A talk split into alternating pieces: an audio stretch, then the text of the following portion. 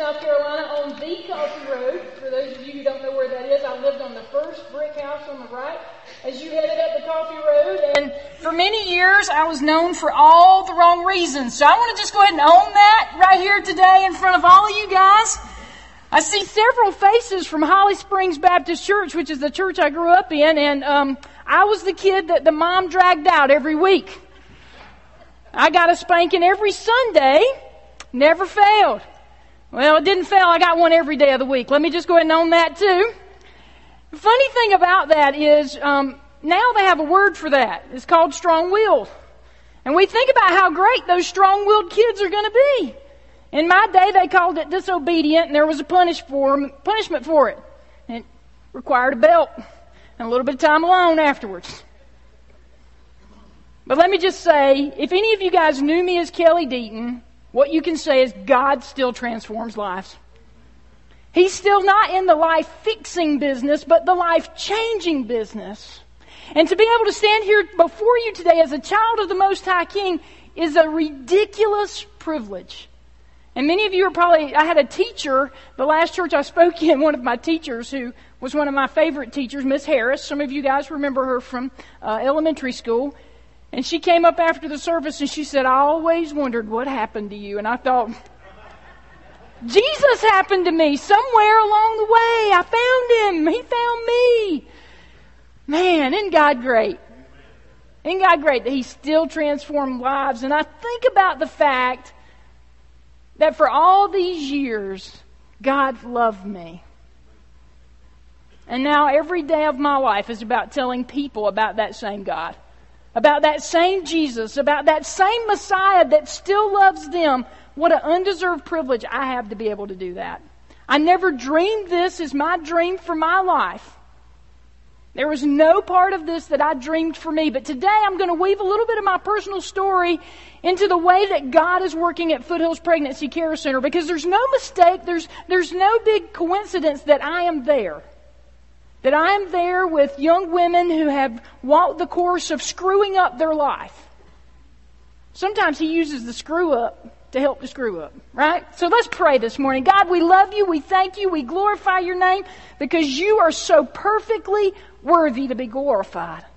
God, I pray that today that you would let me choose the right words, that they would be seasoned with grace, that your Holy Spirit would not just be here today, but that he would use me today to say something that might impact lives. We love you, Lord, and we thank you in Jesus' name. Amen. Now, I would be mistaken if I came to a church and I didn't at least read the Bible while I was here to you today. And I'm really going to freak some of you out because I'm going to send you to the Old Testament. If you have your Bibles today, turn with me to uh, Deuteronomy chapter 30. We're going to read only about five verses because I have to be honest with you guys, the, the Old Testament freaks me out just a little bit. How many of you, the, you does the Old Testament freak out just a little bit? Over the past six months of my life, God has had me studying two very different books of the Bible, Deuteronomy and Romans.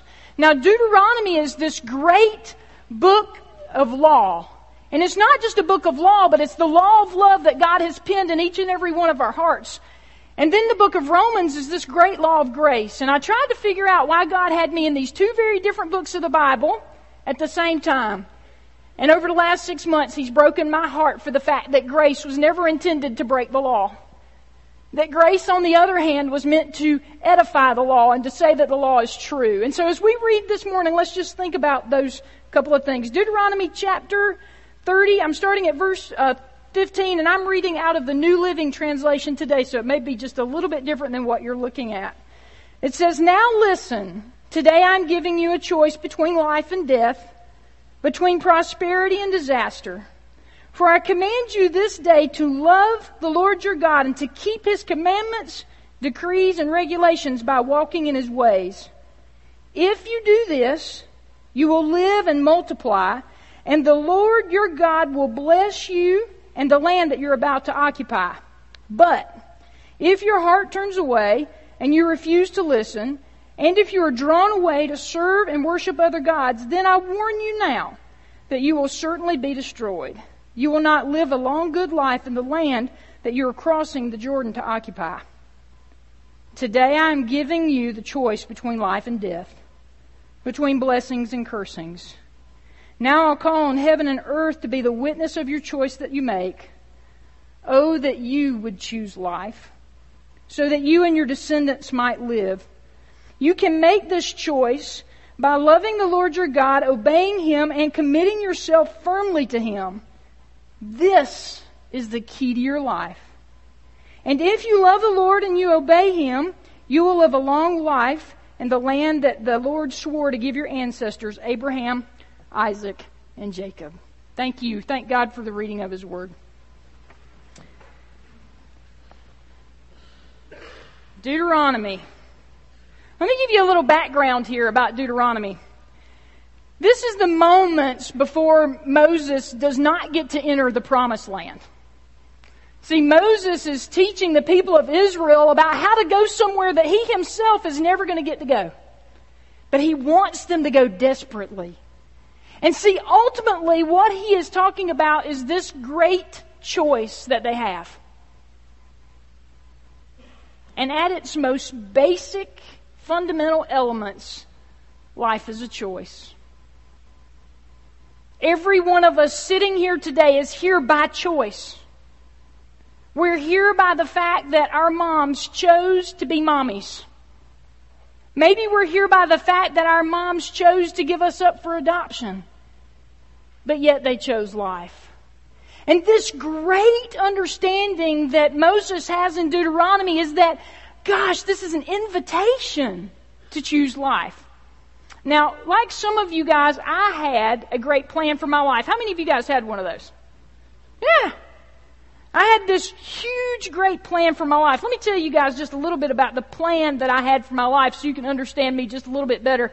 The plan I had for my life from the time I was about seventh or eighth grade was to play college basketball.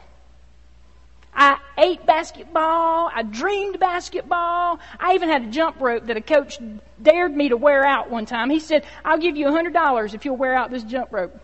Man, I jump rope like I can still to this day jump roping is one of the things I do well. Y'all can thank Coach Middleton for that. Those y'all sitting in this room. And I jumped that rope and jumped that rope. But it didn't make me a better basketball player. See, I had this problem. I had this big dream and big plan for my life. And I worked really hard at playing basketball I practiced all the time. I loved the game. And I ended up going on to Spartanburg Methodist College to play basketball for one year and one year. How many years is college? Those y'all in attendance today. Something happened that first year that I was there. I realized that I had a problem. I wasn't talented. See, athletics, basketball, it requires more than a desire to play and a desire to be there. You have to be a little bit talented. And so this great plan that I had for my life, which included one day being in the Olympics, yes it did. But I couldn't jump. And I wasn't really fast. And I didn't really dribble the ball very well. But man, I had a heart to play. But that great plan for my life just ended. I remember waking up my first year in college one day, and it was at the end of the season, and I remember as the first season playing basketball that I was so glad it was over. I just thought, man, I just survived that. But I was so glad it was over, and in my mind, I thought, now what? I had this great plan for my life, and this plan ended. And so I came up with this other great plan for my life. I'll never forget it. I thought, yes, I'm going to move back home. I know mom and dad have missed me. So I came home my senior year and I said, well, you know, that whole basketball thing didn't really work out for me this year and I'm not planning on going back. And I hadn't got much further out of my mouth and my dad, he leans back in his chair with his arms folded and I, he said, I sure hope your plan does not include coming back home. And I thought, well, there went the second great plan I ever had for my life. so we worked out this plan where I would play, pay rent. And so I went and got myself a little job over at Dynacast Plastics on Highway 28. And I thought, I'm going to make it rich. I'm going to be big time at Dynacast Plastics. That was the next big plan for my life that I had. And I was working the second shift. And about a week into it, I was inspecting these little tiny screws. And for those of you who really know me, you know, do not put me on inspecting anything. because it looks close enough to me. Right? And so they put me on inspecting these little tiny screws, and I remember standing there one night, and this plastic would pop out on you, and it'd burn your arms, and I just thought, man, there's got to be a better way. And then I came up with the next great plan for my life. I thought, nobody's going to tell me what to do. I'm joining the army. Those of you who have been in the army can recognize completely that there was another great problem with the great plan I had for my life. So in 1991, I joined the army. And while I was in the army, God absolutely rocked the core of my life. You see, I had been familiar with the gospel. I had grown up in church. I had heard the stories and I knew all the songs, including the hand motions. In fact, you know what I have? Some of y'all have these too. I have perfect attendance pins for Sunday school.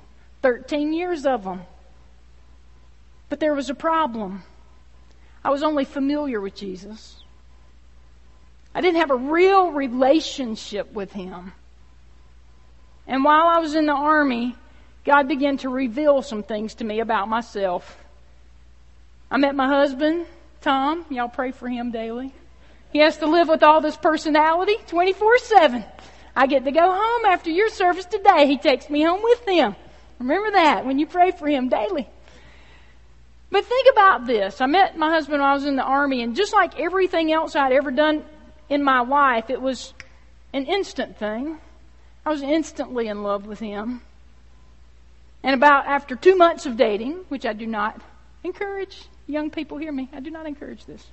But after about two months of dating, Tom looked at me one day and he said, You're not doing nothing, I'm not doing nothing. How about we get married? I said, Sounds great to me. And so I called my mama and she said, I said, I'm getting married. She said, To who? I said, Oh, this guy named Tom. And she's like, Well, can I come? when are you getting married? I said, Oh, we're getting married in a couple weeks. And you know how we picked our wedding day? This is how far away from God Tom and I were. We looked on the calendar and it was getting close to April. It was in March. And we looked at the calendar and on the calendar, Friday, April the 9th, it was said Good Friday. I thought, hey, makes sense to me. We'll get married on that day. It says it's a Good Friday. You see, all these great plans that we have for our lives outside of Jesus Christ are just great plans that we have for our life. And those plans make no sense to us, and you guys can sit here with me and laugh and chuckle about it. But the reality is, day in and day out, that's the way people live their lives. They look at a day on the calendar and they think, Good Friday. It's a great day to get married. I didn't know it changed from year to year. Who knew? Good Friday has not fallen on April 9th since the year we got married. But every other Friday, I mean, April's been good still, right? But let's think about that. I was lucky enough to have parents who loved me and who took me to church. Had perfect attendance for 13 years. And yet I was only familiar with Jesus. I had no understanding of the gospel. In fact, I talk about the gospel in this picture of a little bouncy ball. How many of you guys have ever had one of those little red bouncy balls? You can get them out of the gum machine. And for all the years of my life, that little ball, that little gospel, the little message that I went to church to hear, it was just like that little rubber ball. It would bounce into my life and then bounce right off. I'll never forget the first time I got saved.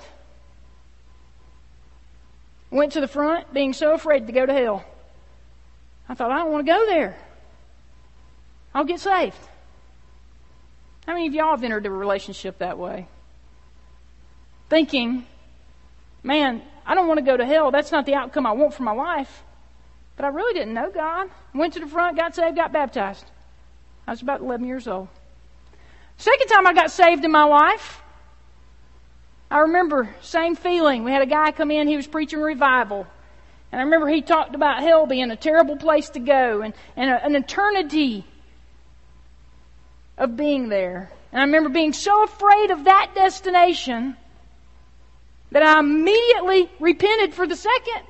And I left church the same center that I walked in. I got baptized. But that gospel still didn't mean anything to my life. The good news about Jesus was still that same rubber ball that bounced in and out of my life, that bounced off of me but never stuck. And then, in 1994, my entire life changed. My grandmother died unexpectedly. How many of you guys know that God uses tragedy to shake us to our core? Many parts of me didn't even believe that there was a God. Many parts of me had all of these doubts in my mind. And I remember the moment my grandmother died, I was angry. I was a pretty angry person anyway before I met Jesus, and I wasn't very nice. I didn't do nice things for other people. It wasn't part of my DNA. And I remember my grandmother dying, and I got immediately angry with God. But you know what that does? It creates a problem in our life because if we're going to be angry with God, we have to admit He exists. so I had a problem in my wife. I had to admit that God existed, had a choice to make, simply stated. Just a choice, like we heard about in Deuteronomy. And I remember thinking, if I'm going to be mad at God, I guess I have to admit He exists. And God sent this woman into my life. I was still in the army at this time in my life, and I wasn't a very good soldier. Um, I was in the medical field in the army. I was an X-ray tech, and it's not the real army if you're in the medical field. I'm just going to say that. Unless my husband, he was a combat medic. He was in the real army. I was not. I wore a little white uniform. There was nothing about me that was army except for the paycheck I got every month. That was it. And I never forget, after my grandmother's funeral, I got back and there was a new sergeant in town. And it was a woman. And she was mean. Her uniform was pressed, her shoes were shined, and I knew immediately when I met her I was in trouble. Because I was overweight and out of shape, and I didn't shine my shoes, didn't matter who was coming to do the inspection. It was just the way I was living my life. There was a lot of things I didn't care about. The only thing I did care about at that point in my life was me. And so this young sergeant, every day after work, would stay a few minutes late. And she was just getting to know me. You know, I thought, this is really weird.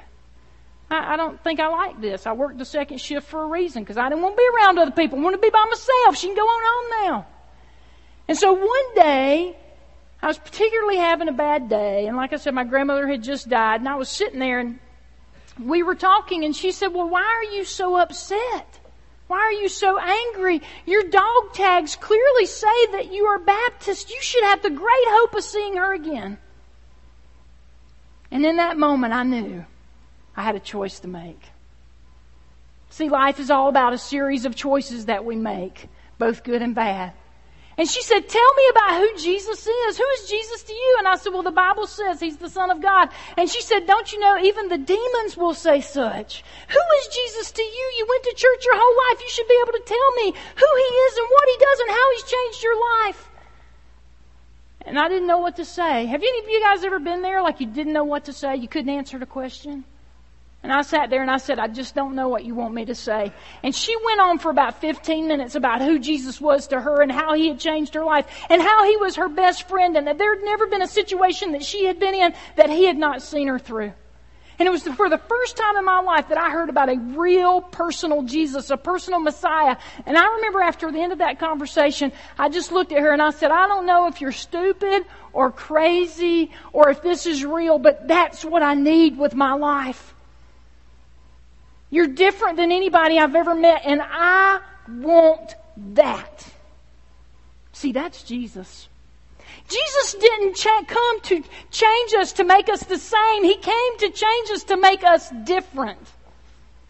And I kind of give you guys all of this background because day in and day out I sit across from young women who are familiar with Jesus. They honestly believe that because they went to church with their grandma that they're saved. They have no real knowledge that it is a deep, personal, intimate relationship with Jesus Christ that changes them. See, I tried to fix myself. I still do that. I work out almost every day of my life and then I eat cheeseburgers. I'm working real hard to fix myself. Ain't working. see, that's the way many of us see the gospel. We see the gospel as simply a way to fix ourselves. See, God didn't come to fix any of us. He came to transform us. See, God didn't say, I want you to be just a little bit better. He said, I want you to be totally, totally different. And so many people say, well, that's, that's hard. We, we shouldn't really say that to people. Let me tell you something. The young women who come into Foothills Pregnancy Care Center, two thirds of the young women who come to us for help are between the ages of 15 and 25. Two thirds. Now, I'm getting ready to rock some of your worlds right now. I'm going to tell you something that when the moment I heard it myself, I had to just almost die on the inside just a little bit. Youngest client at our center, 12 years old. That hurts, doesn't it? I have an 11 year old daughter. Don't think that God is not still waking me up every day with the tragedies of our community. See, God used the first tragedy of my life, the gra- death of my grandmother, to shake me awake. And now He's using all of the tragedies of our community to continue to shake who I am from the inside out and say, it's not over. It's not done. It's not finished. And I am still transforming the lives of people around you. When I came to Foothills Pregnancy Care Center, I had been in church ministry for the last eight years. And there's a, a real thing that we talk about in church ministry all the time, and it is salvations. How many people got saved? So my first day on the job at the Pregnancy Care Center a little over a year ago, I walked in. My first question is, how many people got saved last year? And they looked at me like I was an idiot. Like, what are you talking about? And I thought, well, there's the first thing we correct. Because here's the reality. If it's not about leading people to the throne of Jesus Christ, I don't want to be a part of it because I know everything else is just trying to fix something that's broken. I don't want to fix things. I want to transform things.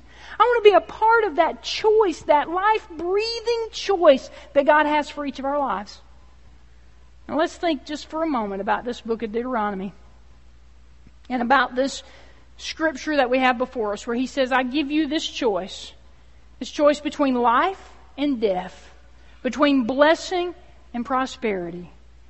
And then he says, Oh, that you would choose life. See, we talk about life at the Pregnancy Care Center as unborn babies. But here's what I believe with all of my heart. If we lead the mommy into a deep, intimate, personal relationship with Jesus Christ, we save the baby and we save that baby for many generations to come. Because you can't say yes to Jesus and say no to life. Because see, Jesus is life. He declared it so in John chapter 14. All the other religious figures in all of the world, none of them had the courage to claim to be life, only Jesus.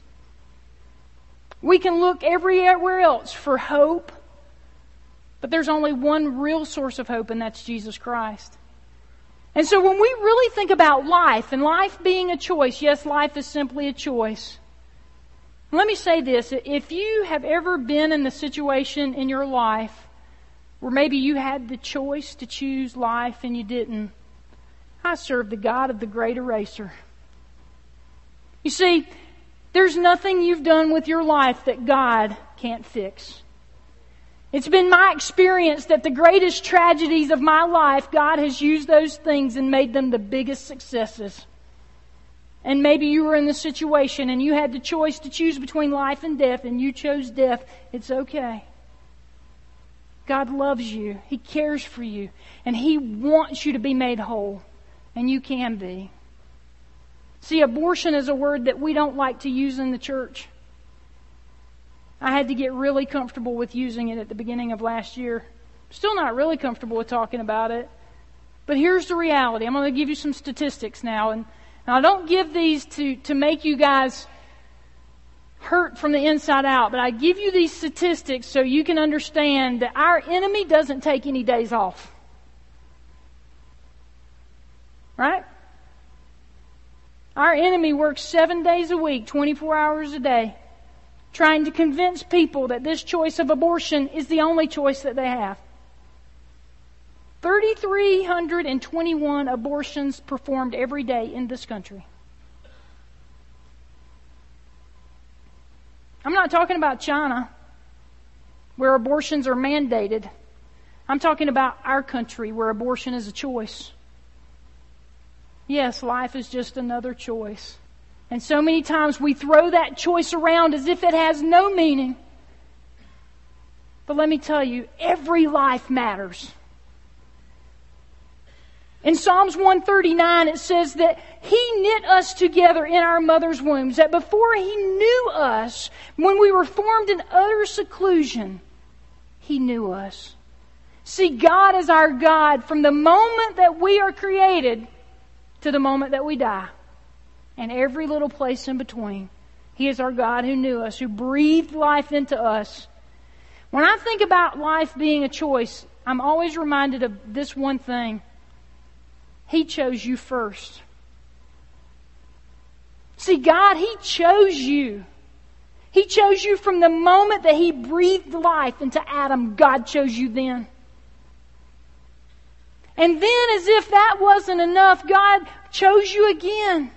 When he talked about that knitting you together in your mother's womb, that he knew you from the moment when you were formed in utter seclusion.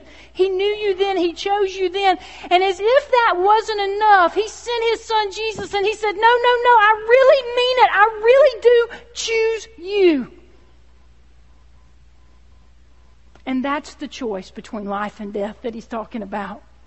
He's not talking about the fact that we choose him. He's talking about the fact that he chose you. From the foundations of the world, you meant something to him. Man, isn't God good? I love the fact that he chose me first. That he knew how crazy I was going to be, and he knew all the crazy choices I was going to make with my life, and he chose me. The sheriff isn't here today, is he? I'm getting ready to admit to something. All right, just making sure. Thank you, Lord. He's not here. I don't think, I think the statute of limitations is probably passed on what I'm getting ready to admit. But here's the thing. I was that kid, right? I was the kid your parents warned you about. Don't hang out with them. I was the kid I warned my daughter about. Don't hang out with them. But I had this bad habit when I was young. You know, in the 70s and 80s and even into the 90s, there were those reflectors that you put on the sides of the road by your driveway because it was dark at night and you couldn't see anything. I stole so many of them. Y'all just wouldn't believe. When I moved away from home, my mama called me one day. She said, What are all these reflectors under your bed for?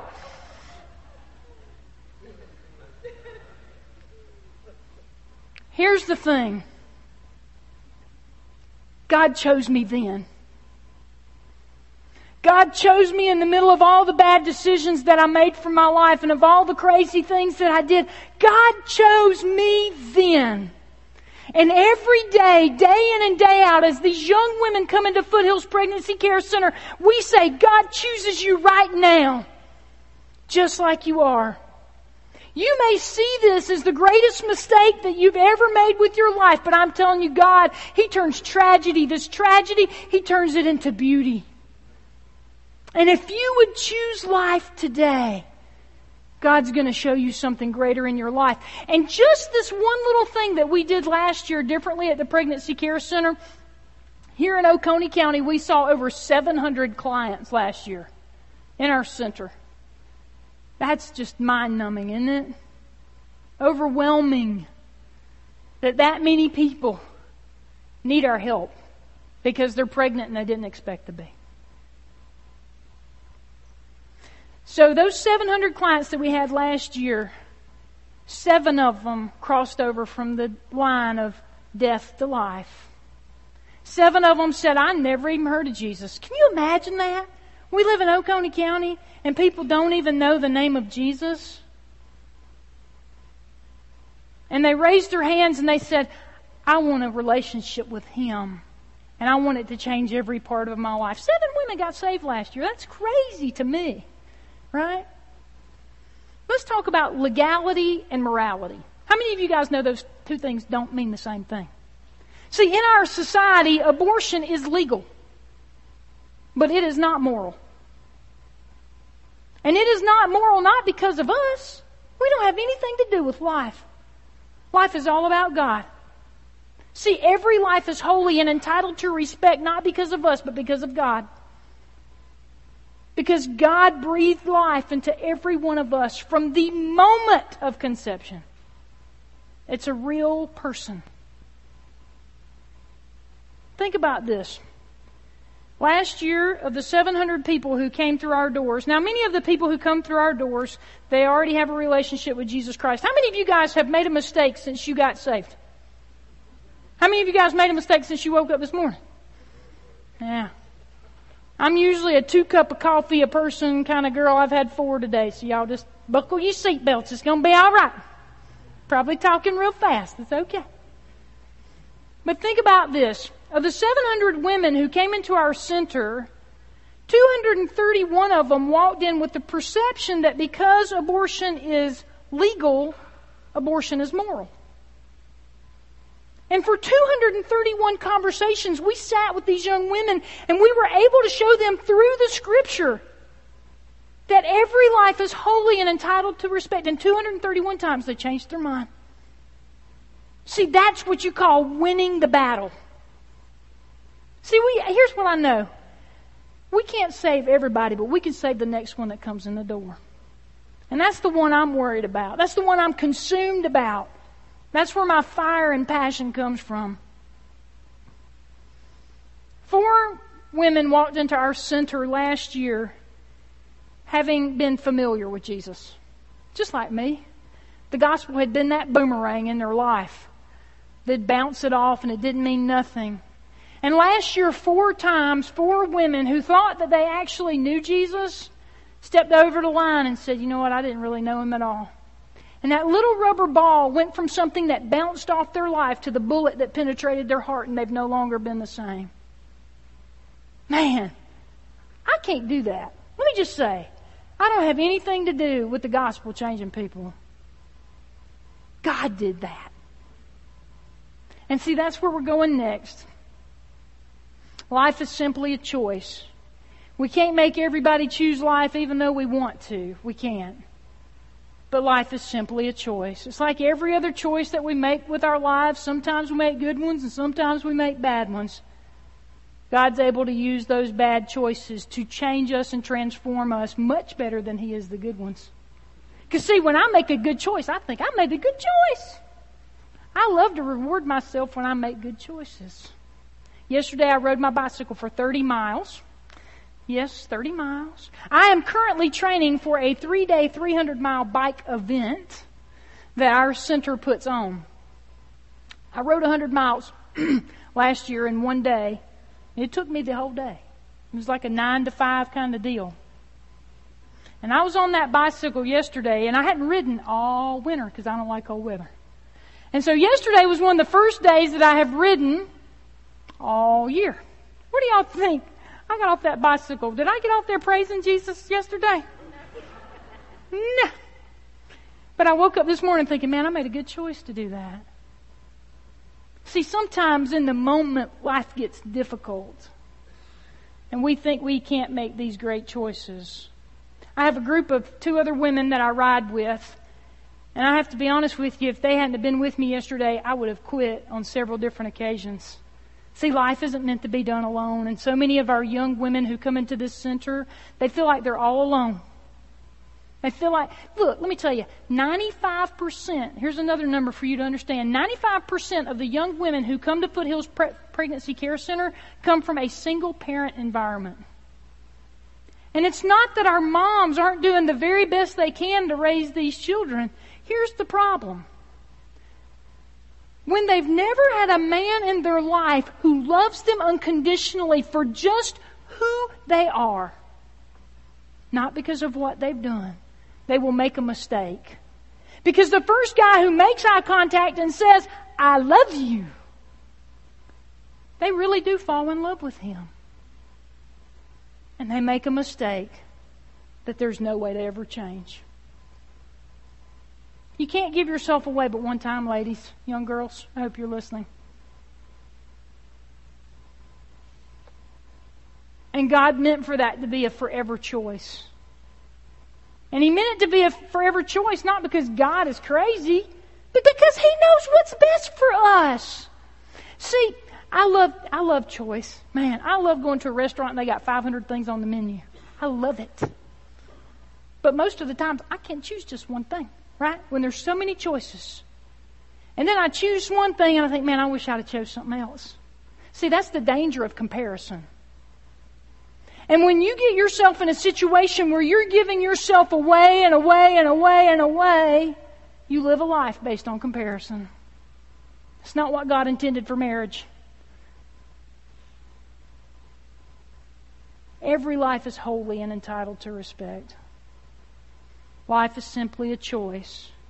The last thing I want to talk about today is that life is the greatest invitation. Man, in verse 19, he said, Oh, that you would choose life. You remember we talked about the fact that God said, I choose you, I choose you, I choose you. I really mean it. Here's my son Jesus. I choose you again. But the greatest invitation is that you would choose him. Oh, that you would choose life. That you would do that. See, life is a choice of promise. And I'm not just talking about choosing babies and saving women from the tragedy of abortion. I'm not just talking about that. I'm talking about real life. I'm talking about the fact that He wants you to choose Him to be your forever Jesus. See, you remember when that young woman, Lavon, when the day she led me to the feet of the throne of the Lord Jesus, she talked to me for about 15 minutes about who Jesus was to her. And I just remember thinking, man, if I could just have just a little bit of that. If anybody ever asked me who Jesus was again, if I could just tell them, man, I'm telling you, I could stand here all day and tell you everything that Jesus has been to me. He's been my refuge, my source of strength. He's been my ever present help in time of need. He's been my friend when I thought I did not have any.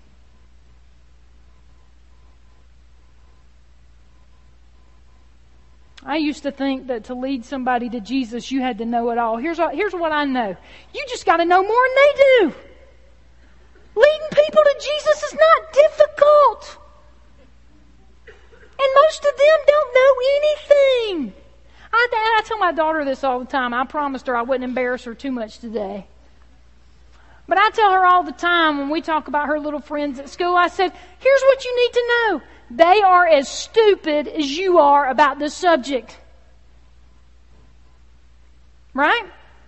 They don't know anything more than you know. Here's the thing God's going to put people in front of you who don't know more than you.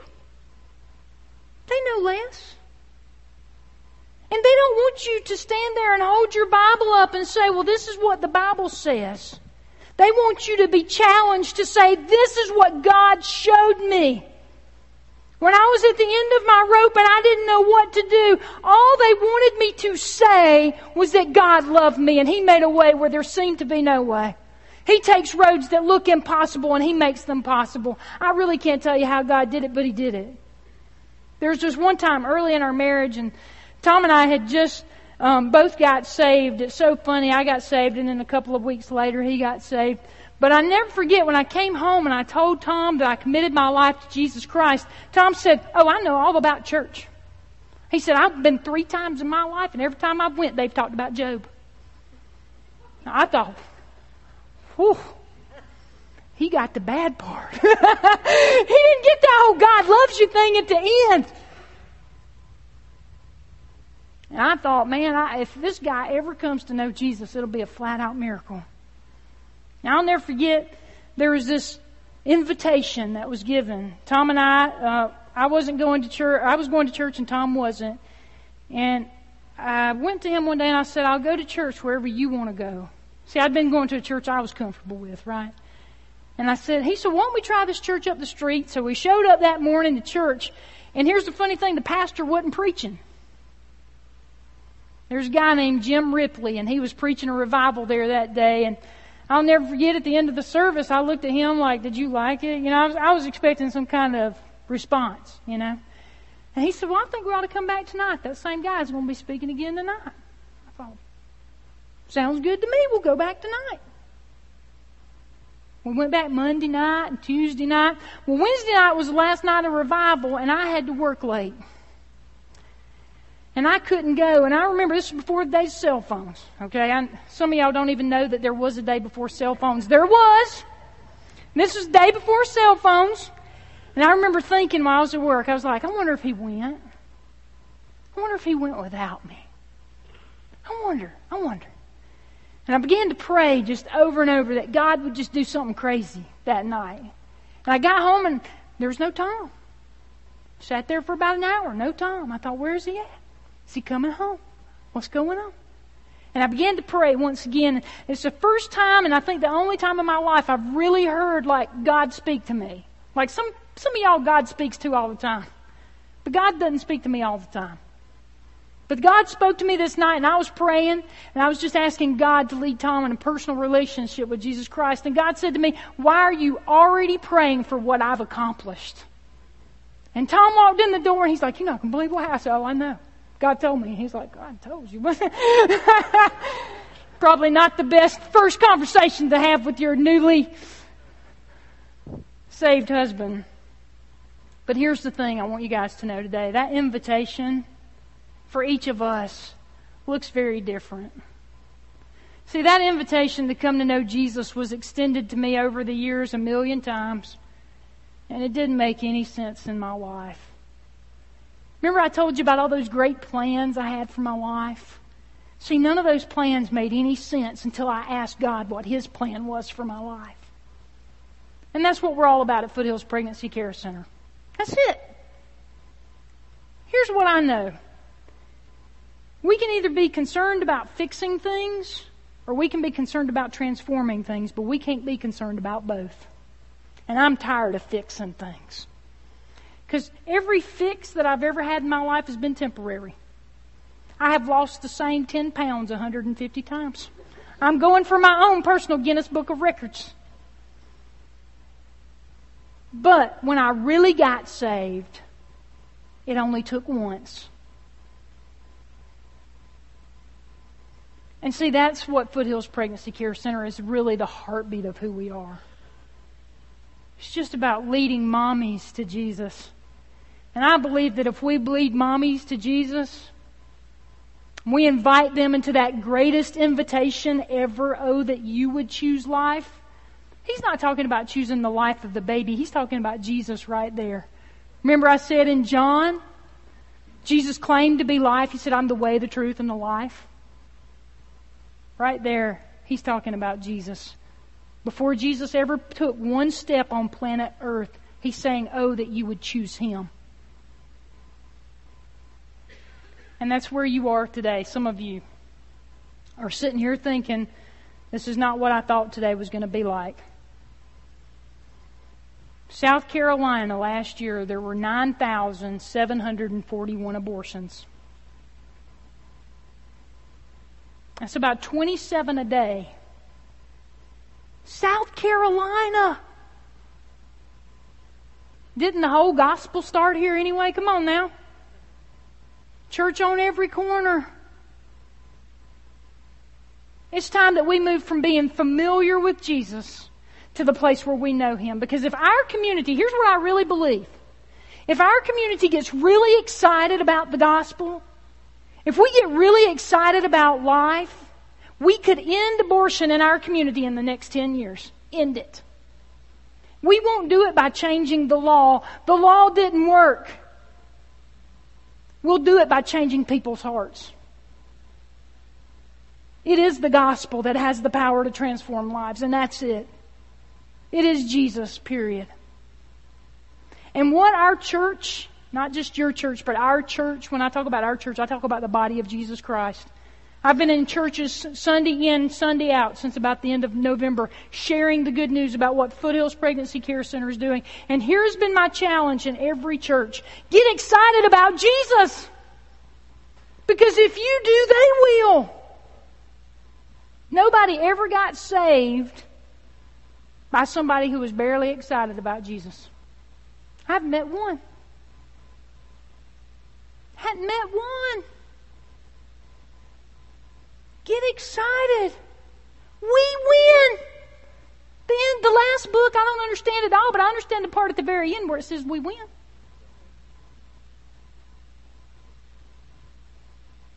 We can do this together. I can't do it alone. Over and over. I'm just telling you, I have no idea what I'm doing. I took this job last year. I didn't even know what the sanctity of human life meant. Had to look up the word sanctity in the dictionary. I don't know what I'm doing. But I know Jesus and He knows what to do. Let's just follow Him. Let's do something. Let's be something to our community. And let's just be committed to it. Let's be so committed to it that in our schools and in our churches, that if anybody asks us what life is, we can say it's Jesus. Life is Jesus.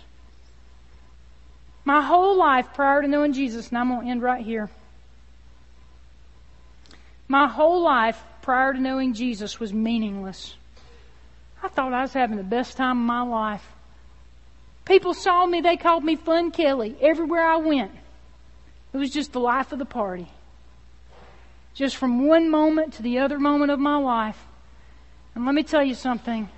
This Kelly, this person I've become today, I'm more fun than I've ever been.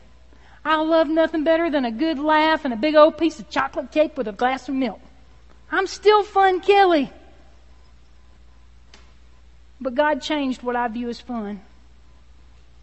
The things that I used to believe as beneficial and profitable, I look at those now and I think, man, the Bible's so right. The Bible says that there seems to be a way of life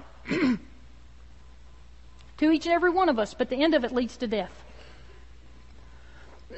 Some of you guys are standing right there today.